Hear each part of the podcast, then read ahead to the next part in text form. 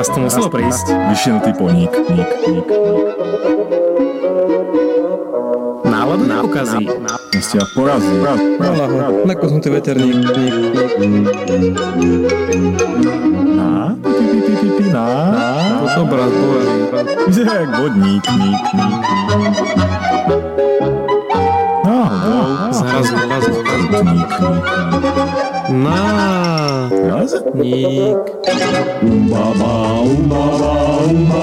um. s Walterom a Prachom.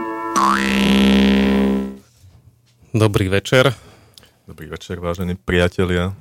Zatiaľ, čo sa nám hotuje podmas, tak my vás uvítame v dnešnej 60. epizóde seriálu Králikovci. Poznáš seriál Čo Králikovci? si ty zase šlahol, aký seriál Králikovci? No to bolo to, čo chodilo v, v nedelu na, na rozhlase k tej polievke obednejšej. A to doteraz stále chodí, stále chodia tí Králikovci. Hej, tak to, to ma nejak obišlo úplne. My sme v nedelu asi No. počúvali iné veci. My sme počúvali pod pyramídou a humorikon sme mi počúvali. Ale toto, čo ráno chodilo, tak neviem. Pod pyramidou. Nebolo na Devine náhodou? Nie, Slovensko 1. Tak To to bola taká humoristická relácia, kde boli také tie hviezdy ako Vacvalová, Andráši a podobne. Aha, tak to dáva zmysel. Ale občas tam mali aspoň dobrých hostí, že, že sa to dalo počúvať, vieš. Čiže jeden, jeden druhého navzájom asi, alebo to tak, či nie? A mali tam tak, takú štvojicu glosátorov a im podhadzovali To témy. boli tí, čo boli bolo na, na také, Dereši vtedy v To bolo také televízii? 7 SRO v rádiu. Čo hľadáš? Oj, oj. Nedávaj ma tichšie, ja sa chcem Ja počuť. seba som chcela tichšie. Každopádne, Podmaz nám už uh, hrá. Ak by ste nevedeli, čo to je, tak je to tkáčský stav. Si si istý, znie to jak naša tlačiareň v robote. Je to tkáčský stav, taký, taký automatizovaný. A tkáčský Mhm. stav sa používa na tkanie tkanín z priadze, často z bavlny. Áno, Áno. A dnes sa budeme o podobných veciach rozprávať a o podobných zariadeniach, ktoré súvisia s takýmto niečím. A konkrétne mám na mysli budovu no nebudeme sa rozprávať ani tak o tých zariadeniach, skoro, skoro tej budove konkrétnej. Toto bude prvý nárazník o budove, vážení priatelia. A myslím, že aj posledný, neviem, či ešte niekedy sa nám podarí o nejakej stavbe robiť reláciu. Môžeme o tej pyramíde. Hm, ale ešte som nebol na vychádzke, furt sa tam Chystám sa teraz. inak. chystám tiež a ani Myslím, že už tam máme miesto dokonca. dokonca. My si to tak akože tak uzurpli to miesto. A napriek tomu, že neviem, či sa tam zase niekoho dostaneme. zabili, čo? Nie. Ešte vtedy to bolo otvorené na prihlasovanie. mŕtvoli. No Takže- tak tam sme ešte neboli, tak, ale v tejto sme boli a samozrejme vám už asi docvaklo, o čom sa bavíme, ak ste čítali popisok relácií, takže dneska sa porozprávame o Cvernovke, čo je vyše storočná stavba, ktorá prežila dve svetové vojny a niekoľko režimov A skolilo ju. a pravdepodobne uh, ju čakajú veľké zmeny v najbližšej dobe. A súvisí to s uh, udalosťou, ktorá týmto veľkým zmenám bude predchádzať. Konkrétne vysťahovanie ľudí, ktorí sa v nej momentálne nachádzajú. A celú túto reláciu by sme chceli aj tak poňať ako takú. Hodinu, no aj memento, ale hlavne hodino, hodinovú pozvánku na akciu, ktorá sa v tejto budove bude konať 1. mája a bude to posledná akcia tohto druhu v tejto budove A potom začne vysťahovanie. a potom, potom to tam začne byť veselé, takže uh, toľko na úvod. Či chceš ešte niečo? Uh, dajme si hudobnú pauzu. Dajme A k tomu by som chcel povedať že aj, aj dnešná hudobná selekcia bude prísne tematická, dokonca monotematická. No. A je z produkcie l- m, labelu Gergas slovenského, ktorý nedávno vydal album slovenských, možno trochu už ošúchaných interpretov, ale ale si tak- sundal. vôbec ne, to, ja som nepovedal, že ich tvorba je ošúchaná. Ale strún je už trošku ošúchaný, hej. Áno, čiže spomínam, tam mám na mysli Strúna, mám na mysli Jimmy, Jimmyho P, mám na mysli Tante Elze a Folgrap a podobné, podobné veci, ktorí sa rozhodli, že si nahrajú spoločný kolaboratívny album a nahrajú si ho práve v priestoroch Cvernovky. Album sa volá String Factory a teda vyšiel už na... na String Factory? áno, Nenáhodou Thread Factory? Nie, volá sa String Factory. OK. Prečo si buklet. A hráme si dnes... Lebo ty máš určite buklet, jasné. A to ja som si, si si, to stiahol aj... kúpil, dostal alebo čo? aj ten prebal. No, OK, dobre. Čiže budeme si hrať eh, čisto veci len z tohto albumu a teraz si zahráme uh, práve spoluprácu Jimmyho P a Folgrep s názvom Hit Me.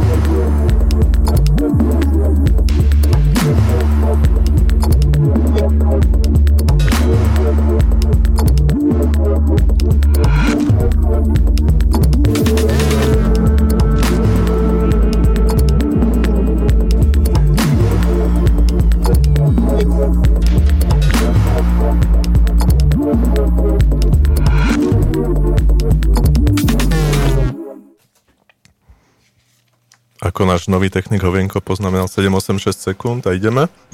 A vyzerá, že je celkom podkutý v našej dnešnej téme, dokonca nám Vyzerá, vyzerá že je o polovicu mladší ako ja.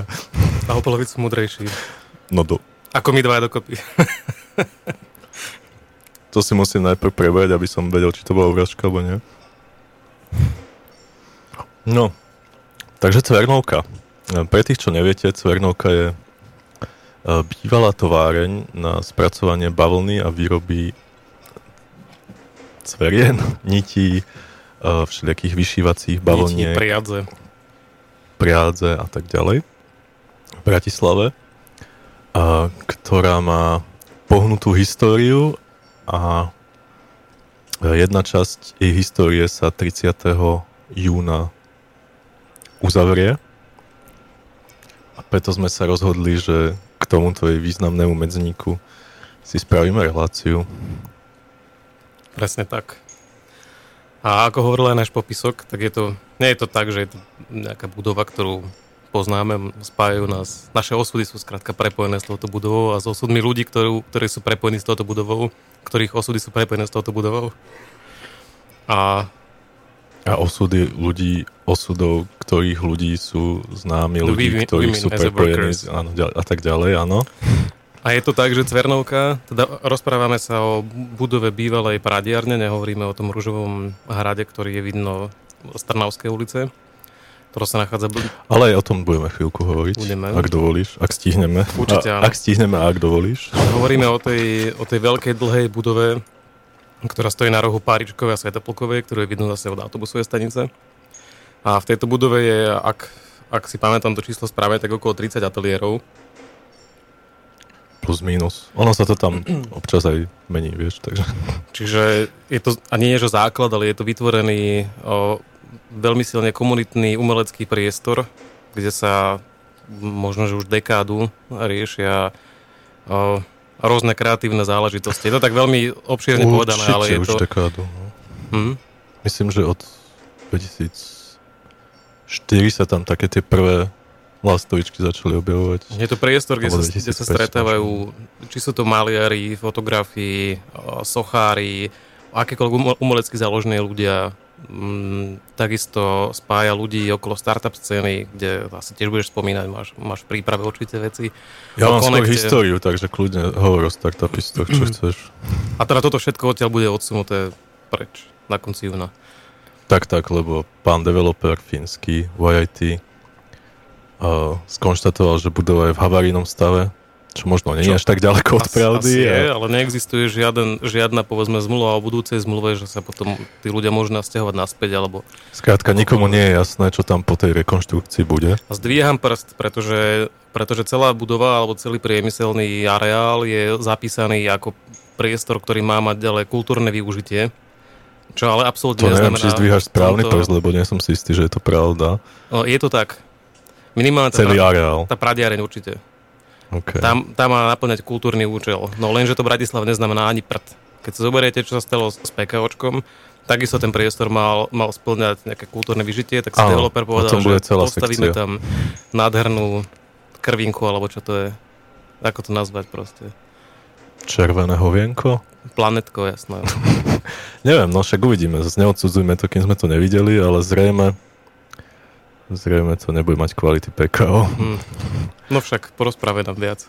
Dobre, čiže aby sme začali od začiatku, už sme teda vám povedali, čím je Cvernovka dnes a ja by som teda rád začal tým, ako začala, ako sa tam vôbec ocitla.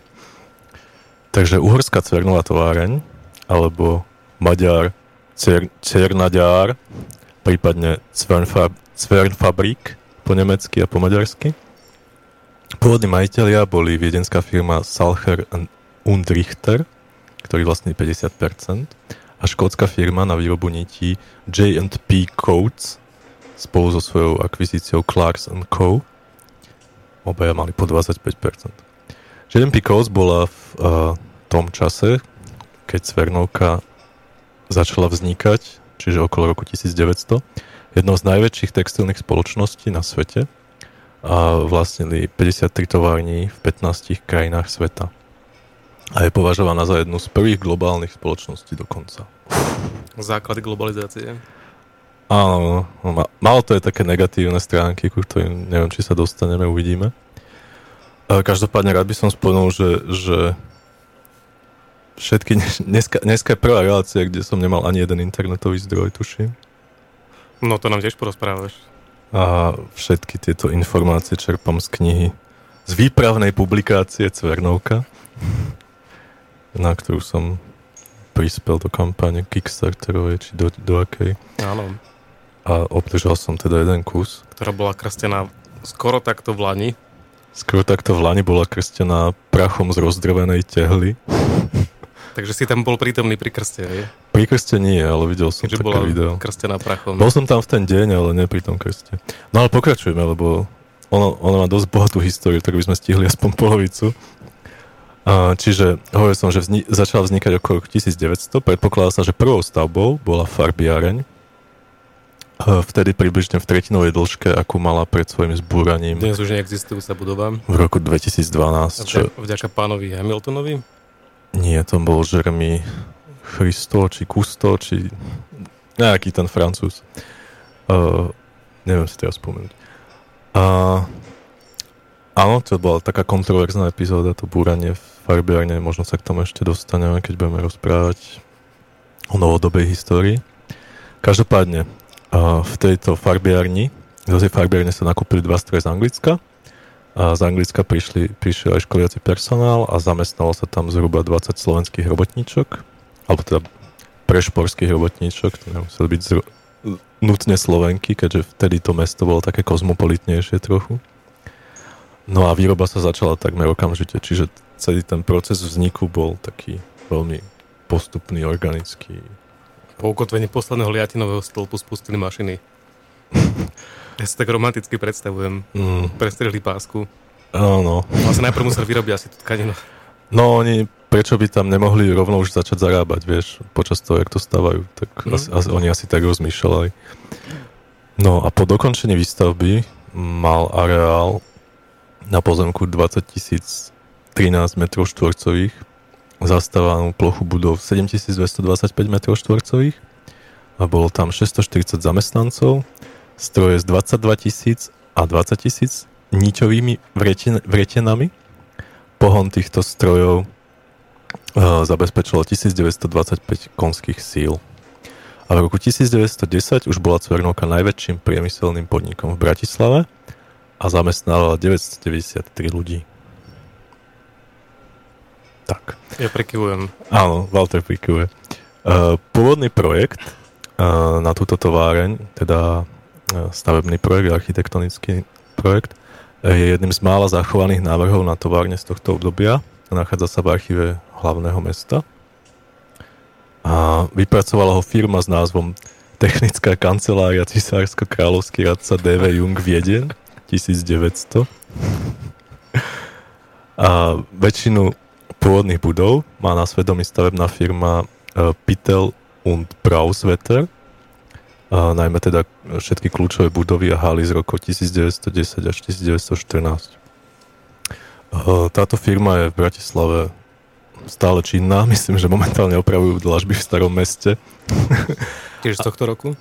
A, a okrem, okrem teda Cvernovky majú na svedomí aj napríklad aj Redutu, Danubius, Modrý kostolík a v Trnave napríklad Cukrovár a Koburgové závody. No. Najväčšou budovou komplexu, ktorú už Walter spomínal a chvál Bohu stále ešte existujúcou, Na ktorú nikdy nebolo vydané búracie povolenie do posiaľ. no to nebolo ani na Gumonku a tak ďalej, takže Ale to boli, halo. to boli iné roky našťastie. Aj no, to boli také tie divokejšie. Uh, čiže pradiareň, v ktorej sa spracovala vyčistená bavlna. Uh, stroje boli umiestnené v podlažiach na sebou, pôvodne mala tri podlažia. Uh, o pár rokov neskôr sa nadstavilo, nadstavila na štyri, ktoré má dodnes. Uh, vďaka svojej impozantnosti sa niekedy nazývala aj priemyselný palác, Hmm.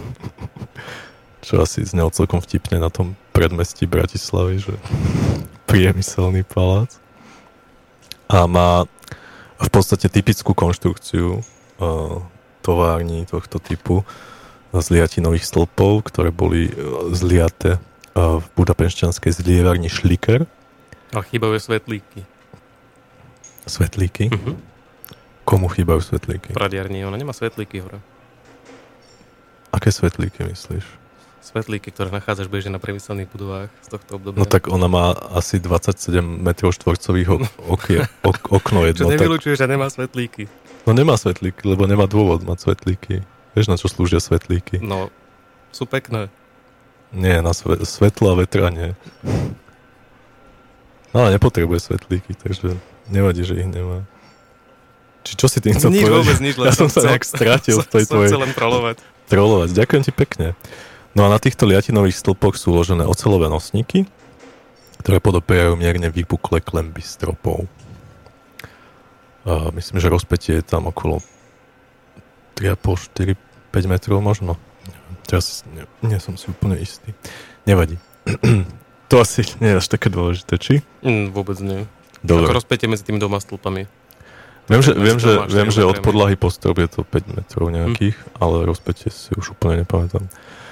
Uh, stroje v pradiarni poháňal prostredníctvom lanoviska uh, veľký stroj umiestnený v strojovni, ktorá patrila k najreprezentatívnejšej časti fabriky. Uh, táto strojovňa ešte stále stojí. To je tá, ktorá je v ateliérii Bavlna. Jakže je. Ona je mimo pradiarne, to je taká tá budova s takouto zaklenutou strechou, Aha. ktorá je tak zhruba v strede tej pradiarne umiestnená. A mal by si si ináč pozrieť tú knihu, lebo dávaš také laické otázky úplne. Aby si mal možnosť sa to rozprávať. No, ďakujem pekne. A však kľudne sa pýtaj, ja ti budem odpovedať. Však sa pýtam, Môžeš- ty odpovedáš. Môžeš robiť takého toho... Chcel som povedať blbečka, ale môžeš robiť takého toho neznalého veci. No, možno. Ne, ne, nerozprávam už dlho? Daj ešte posledný fakt a pustíme si pesničku. Uh, posledný fakt, uh, čiže tá strojovňa, dvojpodlažná stavba s elegantnými predloženými oknami kedysi, teraz už, teraz už uh, je tá fasáda upravená, čiže už tie elegantné okna zmizli. Uh, zastrešená oblou strechou, nadvezovala na ňu kotolňa s veľkými násypníkmi z uhlím. A ďalšou už neexistujúcou budovou bola farbiareň, v ktorej sa priadza farbila na požadovanie otiel, odtieň, otie, ortiel, Vrtiel. a zušľachťoval sa rôznymi postupmi. A, takou celkom podstatnou stavbou je aj schodisková väža, ktorá stále ešte stojí.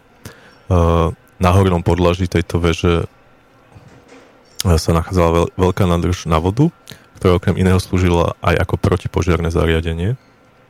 Normálne tam pod stropmi v tej prediarni boli sprinkle, Sprinklery. sprinklery Hmm. ktoré v prípade požiaru z tejto nádrže začali chrliť vodu. A na veži je dodnes viditeľný jednoduchý merač hladiny vody v tomto rezervoári. Tak asi zatiaľ toľko a budeme pokračovať Čo môžem v povedať teraz ďalšom niečo ja? vstupe. Môžeš Čomu sa kľudne do toho. Zahráme si pesničku. Bude to opäť z albumu Cvernová továreň. A nebudem hovoriť, aká to je. Pozrite si ten album a to nájdete ľahko, je tam 6 trackov dokopy.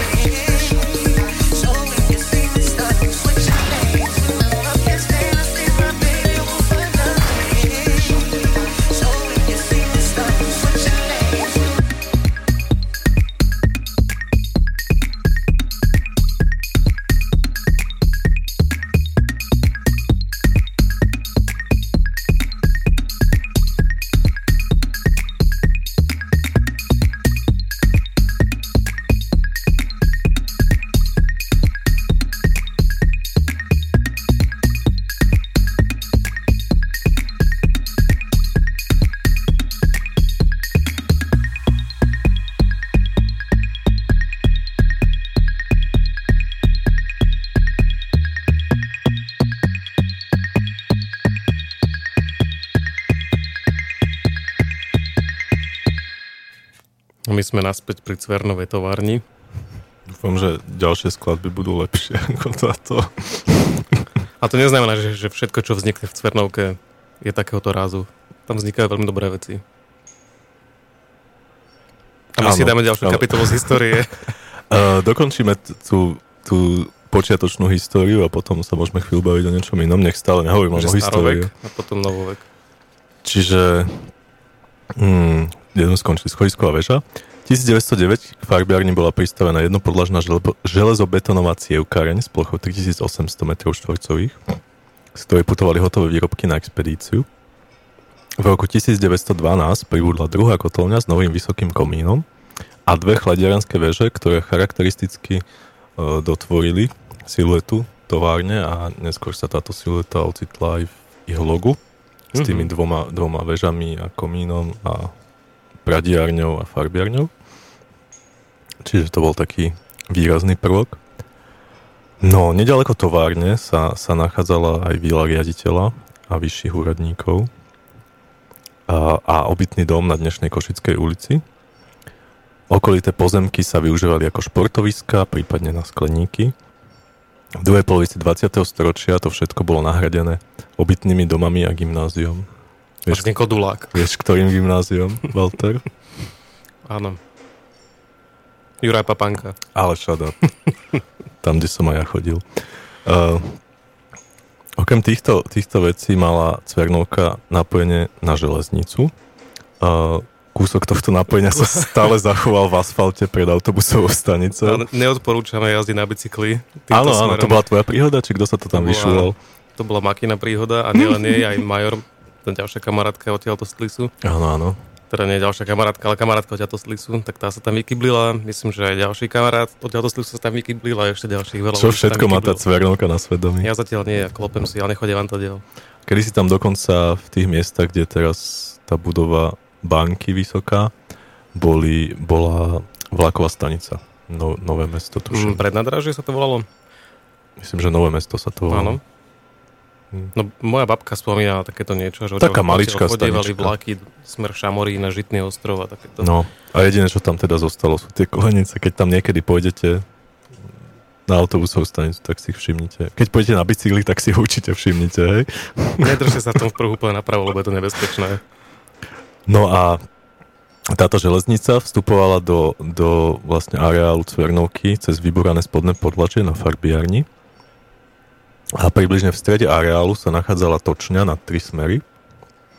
Vlaky s bavlnou mierili priamo do skladu bavlny, vlaky s uhlím ku kotolni a ku skladom na konci cievkárne šli vlaky, ktoré vlastne odvážali už hotové výrobky. Produkty. A 1930 bola pri točni postavená malá budova skladu olejov, ktorá stojí dodnes. Po prvej svetovej vojne 30. augusta 1919 sa zmenil názov z uhorskej cvernovej továrne na Bratislavská cvernová továrňa Úč spol. Myslím, že to je účastinná spoločnosť alebo Mhm. mm-hmm. niečo také. To, to, To si si taký zas, predchodca. to si zase nie som úplne istý, ale myslím, že to je hej nejaký predchodca akciovky. No, to boli tie, tie počiatočné Tie lepšie roky. dejiny. No, ťažko povedať, či boli lepšie, lebo napríklad tá, tento rozmach priemyslu bol spojený aj s dosť veľkou chudobou. Veľa tých robotníkov, čo tam pracovali, napríklad bývali v tzv. Dornkapeli, čo je teraz, myslím, Trnávka a že nebývali v úplne najlepších podmienkach, čiže nebolo to všetko také rúžové. Tak ale všeobecne bola vtedy veľká chudoba. Nemôžeš to prisudzovať len tomu, že nás No, nastal rozmach priemyslu. Samozrejme, ale, ale konkrétne, konkrétne títo robotníci pracovali v Cvernovke, takže dá sa to prisudzovať tomu napríklad, hej. ale všeobecne by som nerad, nerad prisudzoval nič ničomu. Dobre, uh, mám tu ešte potom o o histórii, ktorá sa viaže k obdobiu komunistického režimu a potom k novodobej histórii, ale mohli by sme to možno prestrihnúť niečím, aby sme Rozdelíme stále, to? stále o tej histórii nerozprávali. Hmm. Čo by si povedal na to, že by sme teda dali tú pozvánku na ten deň otvorených ateliérov ľuďom?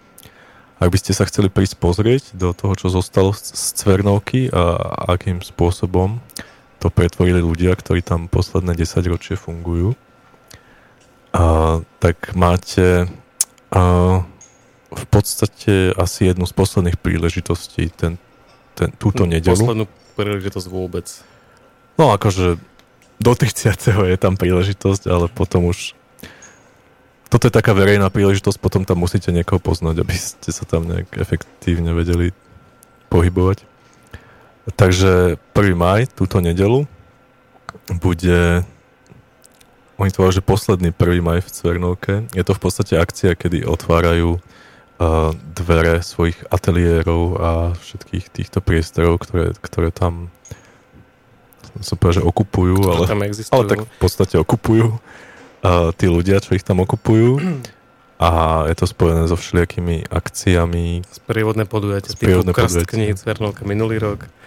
Uh, prvýkrát sa toto podujatie konalo v roku 2010, čiže šiestý ročník bude zároveň posledným. A možno by som zacitoval úplne natvrdo tú pozvánku, nech to zbytočne okolo toho nechodíme, lebo však oni to vedia najlepšie povedať, No, čo sa tam bude diať. Tradícia 1. maja v Cvernovke pokračuje. Po šiestý a žiaľ posledný krát sa dvere Cvernovky otvoria pre širokú verejnosť a ponúknú prehľad toho najlepšieho, čo sa v Cvernovke deje a dialo počas jej existencie.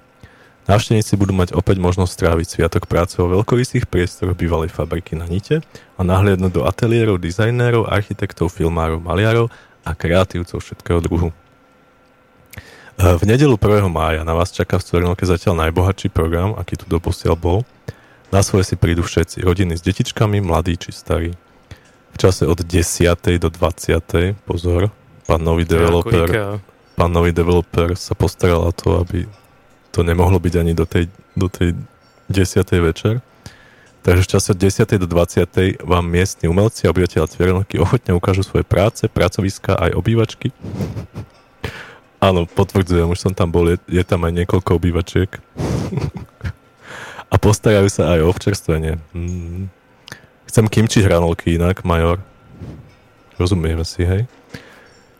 V dispozícii bude detský kútik s kaviarničkou, terasa so záhradou, interaktívne workshopy, premietania, výstavy a mnoho ďalších atrakcií.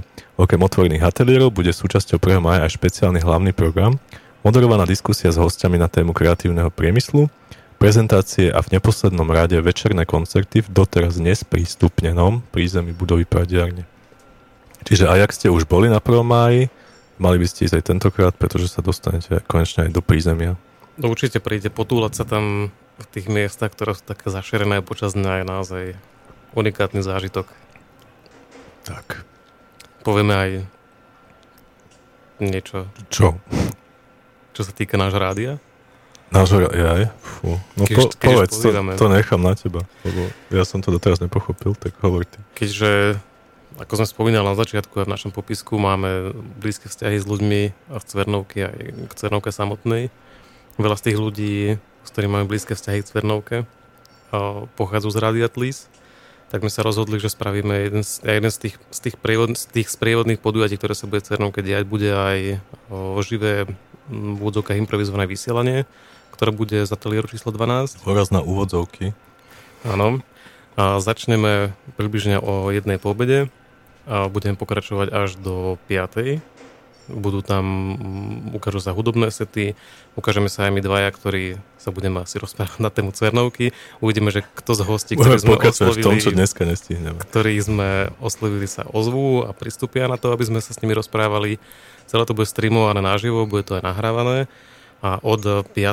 nastáva priestor pre udalosť, ktorá sa volá Junction, tretí ročník, kde vystúpia rôzni, myslím, že len miestni umelci takej polo-undergroundovej elektronickej scény bratislavskej.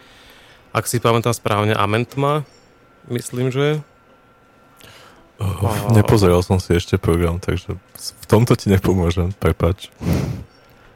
a myslím, že Slavo Krekovič tam bude mať. Každopádne bude to, bude Áno. to experimentálna elektronika, čiže ak vás omrzí v prízemí také tie mainstreamovejšie Tak hudobné produkcie, Príďte tak hore na druhé príďte na druhé poschodie do ateliéru duše, Dajte si tam priamo. ateliér duše, navarí pre, navarí pre vás 12 duší. Kimči hranolky chcem, halo. Už si povedal. A okrem kimči hrali k tomu do inej špeciality, môžete sa s nami stretnúť, hodina z vajíčka, čokoľvek, prípadne sa A prijať však si hovorí, že my tam budeme v nejakej kutici zavretí sami. No, Ne? to ešte nie je úplne dojednané, jak to bude vlastne. Uvidíme, aké budú dlhé káble. Čiže ak budú dostatočne dlhé káble, tak budeme v kutici, hej? Je to dosť pravdepodobné. Budú tam, bude, tam, bude sa tam vetrať aspoň, alebo niečo? Nie, že modrý odtiaľ vylezené. Nie, nie, to vyriešime nejako. Tam pozveš nejakého hostia, dojde do zaprdenej nejakej... Aj keď oni sú asi zvyknutí v tej scéne. Oni to tam už poznajú. Dobre. Každopádne príďte, je tam program naozaj na celý deň. My sa vás tešíme, tešíme sa na to, že sa tam budeme môcť vyskytnúť a takto oslaviť tento, povedzme, že posledný deň takéto staronovej Ternovkovej histórie, kedy to, kedy to tam naozaj stále žilo.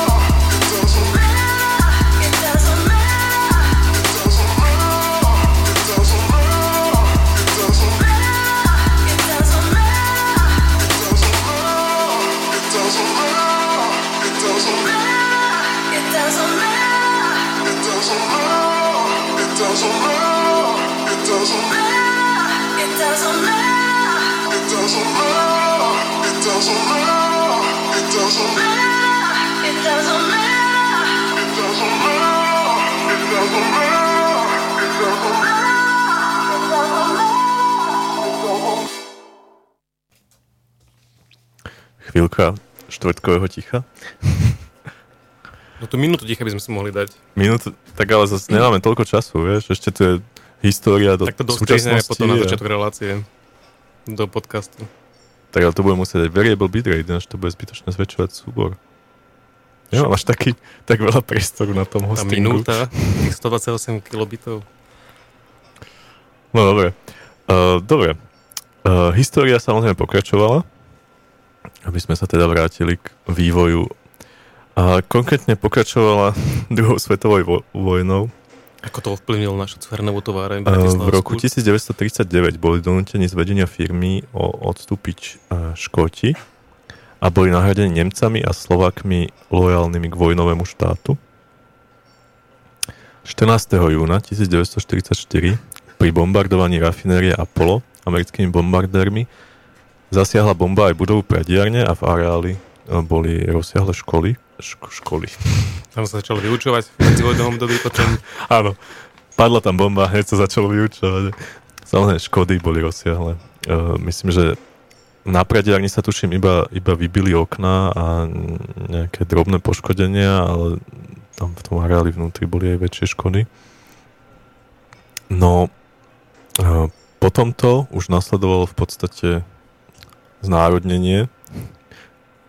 A to bolo to obdobie povojnové, kedy sa všetko začalo prevádzať do rúk robotníkov a, hm, a podobne. A v podstate Cvernovka bola v tomto čase e, zahrnovaná pod iné podniky a, a potom sa to zase delilo, potom sa to zase spájalo a tak ďalej, toto asi nebudem rozoberať. Každopádne 8. marca 1952 sa mení opäť jej názov na štátny z podnik. Bratislavskej cvernovej továrne úč, účastnej spoločnosti na závody Medzinárodného dňa žien 8. marca Národný podnik Bratislava. A tento názov jej vydržal v celku dlho a, a bolo aj také pekné logo s takou ihlou a, A to je z obdobia? špulkou. To je pekné logo. No to, kde je napísané MDŽ, to je, to je z tohto obdobia. To nebolo ako, že k oslavám MDŽ urobili logo, ale že ten závod bol... Nebolo, nebolo to závod typizované, MDŠ. u- urobené niekedy v nultých rokoch. Nie. no, uh, zaujímavé obdobie pre Cvernovku nastalo v uh, 50. a 60. rokoch 20. storočia, kedy ju postihlo ďalšie veľké rozširovanie. Postavil sa 400 lôžkový internát s odborným učilišťom, učebňami a závodnou jedálňou. Uh, bola urobená prístavba k pradiarni, tzv. etážová budova. Tá tiež existuje dodnes. Je to v podstate uh, plynulo nadvezuje na tú prediareň. Je to taká tá Teraz tma... Pracho ukazuje na obale knihy. Ukazujem na obale knihy Walterovi, aby, Kde sa nachádza aby, aby, on prikývol nám, aby on nám mikrofón prikývol, že je to tak. A je to taká tá tmavšia budova, čo vyzerá skoro rovnako ako pradiareň. A, a v tejto dobe teda tam uh, nastal celku rozkvet. Uh, mali v areáli dokonca vlastnú škôlku a jasle. Istý čas dokonca aj vlastné skleníky Taký baťovský model. kde si, kde si pestovali zeleninu do závodnej jedálne. Uh, chovali si dokonca vlastné svine, nie priamo v areáli továrne, ale, ale kúsok, kúsok vedľa. A uh, rozvíjal sa futbal, futbalový klub Cvernovka, ktorý bol založený 1922 a vraj funguje dodnes. A vo fabrike vtedy pracovali celé rodiny a vlastne celé generácie a celkovo okolo 1300 až 1400 ľudí sa tam vtedy pohybovalo a pracovalo, teda nielen pohybovalo. No a v tomto čase v rámci družieb s krajinami RVHP sa Cvernovka aj tak trošku skozmo, skozmopolitňovala. Uh, prišli tam najmä, najmä Vietnamci, a Kubánci a že vraj zopár, zopár Mongolcov. A Kubanci, že vraj boli takí, že, že furt by len tancovali a, A rum tam popíjali. a, a, že, a že furt tam sa od neho zývala nejaká hudba a dupot.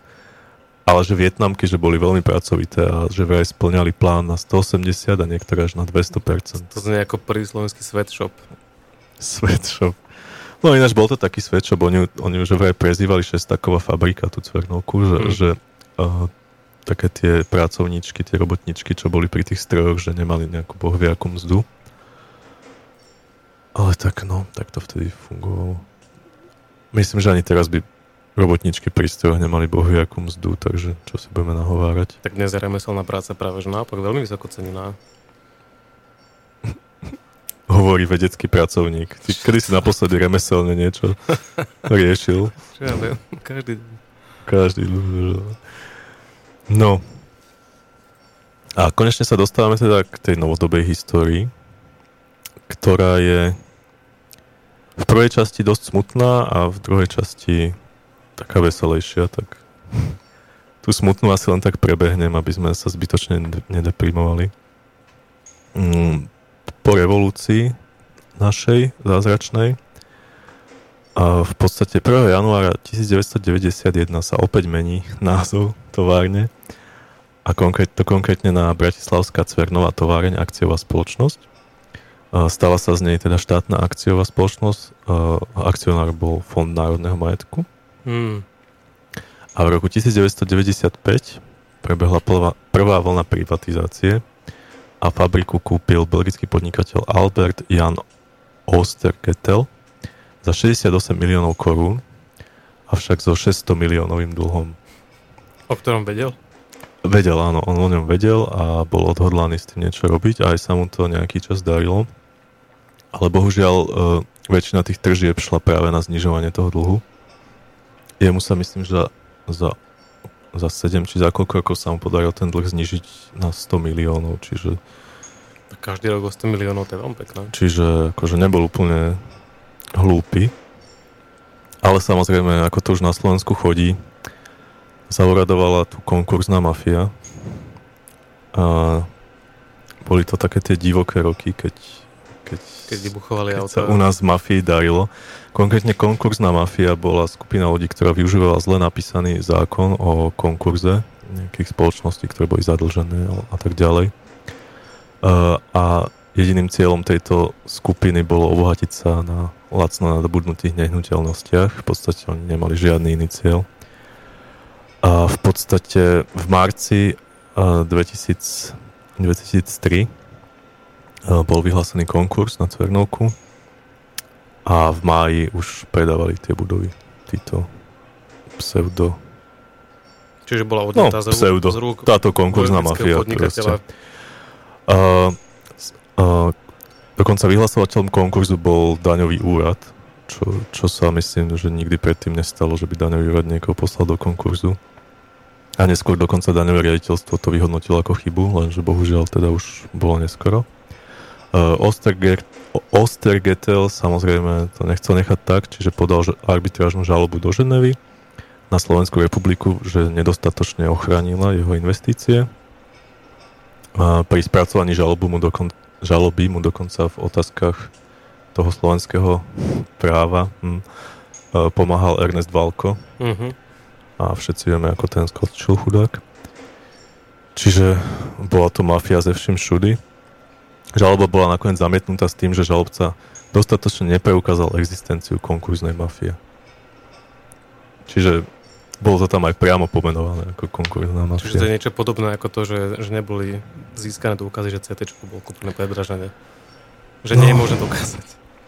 No, bol to smutný príbeh. No a potom to, potom to tam začala taká divoká...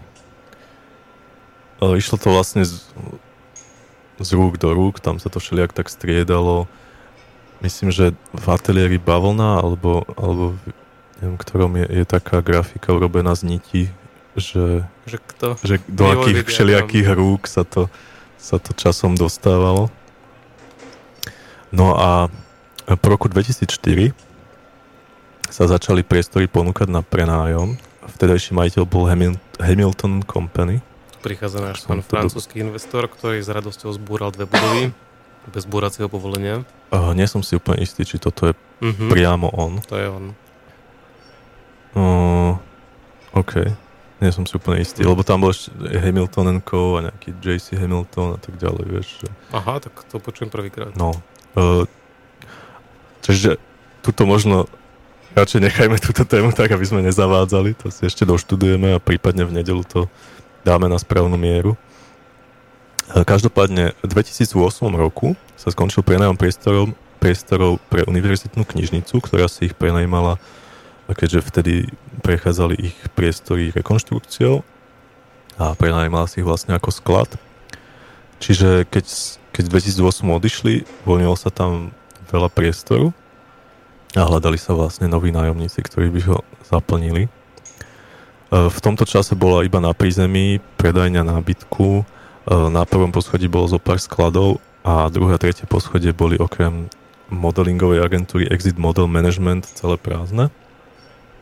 A vlastne táto modelingová agentúra, ktorá si ten priestor upravila veľmi, veľmi štýlovo a veľmi pekne, inšpirovala ďalších ľudí, aby sa aby vlastne uh, začali prichádzať do tohto a využívať ho možno na nejaké svoje aktivity.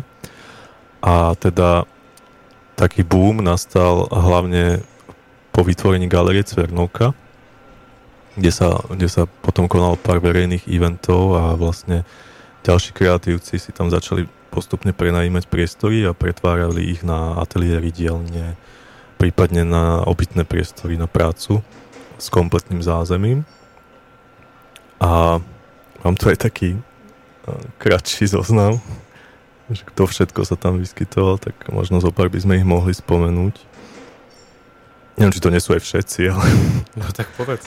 Takže Atelier 13, Atelier Michala Černušáka, Atelier 3 v jednom, Atelier architektov, Atelier Plance, Atelier Harvepino, bývalý 220, Atelier Bavlna, Belanex, Atelier Nice Architects, archi- Atelier číslo 5, Atelier Zimmerfrei, Atelier Miestor, Atelier S6 a Vilo In, Atelier Oxymoron, Atelier Matúša Maťátka, Atelier M5, Atelier a byt Zuzany Mikulovej, Atelier 2 lomeno 3, Atelier Duše, Digi- Digital Studio Alice in Tokyo, Connect Coworking, produkčná spoločnosť Film Service, Galeria Cvernovka, kreatívna agentúra HEC a športovo-voľnočasový priestor Stred Club. A tu sme dostali inštrukcie, že za, za týmto názvom máme povedať dovetok. Citujem. Je hamba, že v Bratislave, hlavnom meste Slovenskej republiky, nie je skatepark pre skateboarderov, BMX-károv a inlinistov.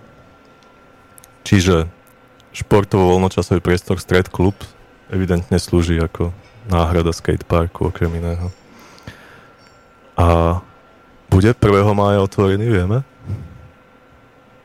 Zrejme, hej, tak doneste si skatey a A všetko. kolobežky. Kolobežky, BMXky, inliny. Či kolobežky nie? Kolobežky Iba s, jednorazové. s prižmúrenými očami možno dovolia. OK? No a taká tá najvýraznejšia asi udalosť novodobej histórie e, na prielome mája a júna 2012 začal francúzsky developer s búraním objektu farbiárne. E, Chceme to rozmazávať. No, mám tu celú takú, celú takú pasáž o bratislavských developeroch a to je tiež taká smutnejšia pasáž. Máme ešte 3 minúty. Ak to stihneš do 3 minút. 3 minúty, Uh-huh. akože aj s pesničkou, či bez? Bez. A však Scooby je nahratý, nie? Tomu nebude vadiť, keď pôjde Máš 3 minúty. Len čítaj. A dobre, no. Tak skúsim to tak prebehnúť za 3 minúty. Keby si rozpal rozprávku bez tohto Ale k tým developerom sa asi Bez- ešte vrátime v nedelu. dobrého zvítazenia.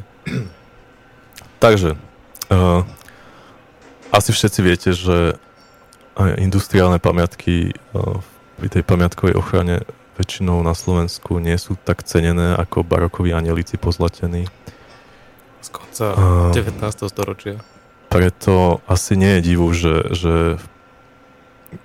nielen v Bratislave, ale, ale v tej Bratislave to asi také najciteľnejšie, lebo tu už v podstate nič nezostalo, Hm. že, že ubudali. A väčšinou, bohužiaľ, Bohužiaľ. Bude a nový most. väčšinou bohužiaľ, bohužiaľ udali aj v celku nelegálnymi spôsobmi. Takže napríklad v roku 2007 bol zbúraný Siemens Schuckert alias Danubius Electric na Račianskej ulici. V roku 2008 bola zbúraná gumonka, napriek tomu, že na ňu nebolo vydané buracie povolenie a bola dokonca v konaní na vyhlásenie za chránenú pamiatku. rovnako v roku 2008 sa zbúral kablo. A v tom istom roku sa zbúral areál pradiárne Danubius pri Trnavskej ceste. Stát zostal iba tzv. Rúžový hrad, ktorý Mhm. už Walter spomínal a, a prilahla administratívna budova. Jeho súd je však dosť nejasný, nakoľko ten, ten Rúžový hrad, ktorý mimochodom, za, za ktorého rekonštrukciu je tiež zodpovedný ten pán, o, fú, mal to ťažké meno, ten, čo odkúpil Cvernovku, kde to mám? Ten francúz či ten belgičan? Nie, ten Belgičan. Pán Osterger. Ono, ono je Ostergetel. hlavne čudné, že to vyhorelo po nejakej jednej beánke. Ani, ani to nejak nevyhorelo plne a tam sa zastavila akákoľvek činnosť ďalšia, on to chátra. No, s tým, s, tým, s tým vyháraním je to tu taká, tak, taký, taký folklór celkom. Hm, áno, ak je niečo nepohodlné, alebo to obsahuje azbest, ktorý sa ťažko a draho likviduje, tak to proste vyhorí. Napríklad taká postupná likvidácia tabakovej továrne medzi Mhm. Radlinského a Mytnou. Áno, veľmi ma tešili tie nápisy predaj starých tehiel a podobné veci, ktoré boli na, na tabačke nalepené. A doteraz vlastne už nie sú, lebo už tam ani tie torzá tých stien nie sú. Čo je bizarné na tomto je, že dva objekty boli vyhlásené za národné kultúrne pamiatky. E, Sklad a administratívna budova. A majiteľ po pár rokoch od toho, čo ich nadobudol, podal podnet na vyňatie skladu z pamiatkového fondu z dôvodu zdevastovania. Čiže v podstate on podal návrh na vyňatie z pamiatkového fondu nejakej stavby za to, že bola zdevastovaná, pričom on mal zabrániť tomu, aby bola Aj bola zdevastovaná. zdevastovaná, tak to mal byť súd. Uh, nebol, ale aspoň to ministerstvo zamietlo, keď už nič iné. Každopádne 12.8.2007 sklad úvodzovky hore, vyhorel, úvodzovky dole Mhm. uh, a zrazu za 4 dní sa rozbehlo správne konanie, za 2 týždne už nebol pamiatkou, uh, pričom poškodenie požiarom bolo minimálne. Mm, pozemok po tabačke je momentálne vybielený a na predaj. Uh, keď pôjdete niekedy okolo, pozrite si to, je to skutočne krásne. Áno, je, unikátny uzavretý vnútroblok, kde Krásne. nemáte dôvod prečo Krásny- chodiť. krásny plot, zo pár zaparkovaných aut a, a suš, suchá, suchá burina. Nová mytna, vítaj. Čiže sa to určite oplatilo.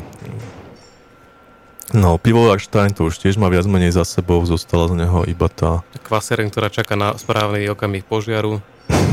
dúfajme, že nie, ale Tak majú vo vlogu toho celé, celé tej... a, a tam je ten istý takže- developer, ako bude v Cvernovke, YT, takže, tak. takže ak sa uskutoční nejaký požiar, môžeme, môžeme sa asi...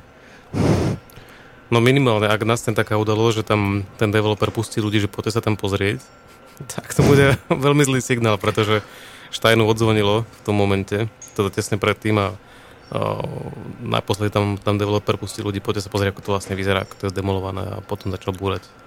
No a Smaltovni v Petržalke hrozí podobný osud. Čo je teda veľmi zlá voda, smaltovňa je krásne zachovaná. To je jedna, však to je vlastne, čo tu ešte je? Cvernovka, smaltovňa, ešte Matador, z ktorej je tak skoro nič. No ešte, ešte je tu tie pláreň Jurkovičova, ktorú našťastie zachránili. A to je v priestore, tam, kde sa teraz všetko stáva, ak sa to volá Twin City, či, či ak, no tam niekde. Mhm. Čiže aspoň, aspoň dačo, akože nie, nie sú úplne všetky stratené, ale teda je to bieda. E, K tomuto ináč odporúčam prečítať si príspevok Jakuba Ďurindu z tej knihy Cvernúka. Je to síce smutné čítanie, ale asi, asi, asi je dôležité. No. To je odo mňa asi všetko teda. Ešte som sa chcel pobaviť o takých našich osobných pocitoch a skúsenostiach a akciách, čo sme tam zažili. Ale to si môžeme nechať na nedelu, ne? Tak zakončíme to aspoň niečím veselým. Ty zase pustíš nejakú tú odrhovačku z toho albumu. Ináč dosť zlé sú tie skladby. Sú čo, veľmi čo to tam tí ľudia Táto robili? posledná, čo bude hrať, tak tá bude asi taká Ja som- najschopnejšia. Ja som taký krásny industriál doniesol a povedal som si, nie, Walter matematické. Ale bežne si to môžeme pustiť v nedelu. V nedelu si to Aj môžeme si to pustiť? pustíme. Aj si to pustíme, tomu ver. Príďte v nedelu každopádne, nenechajte to len tak.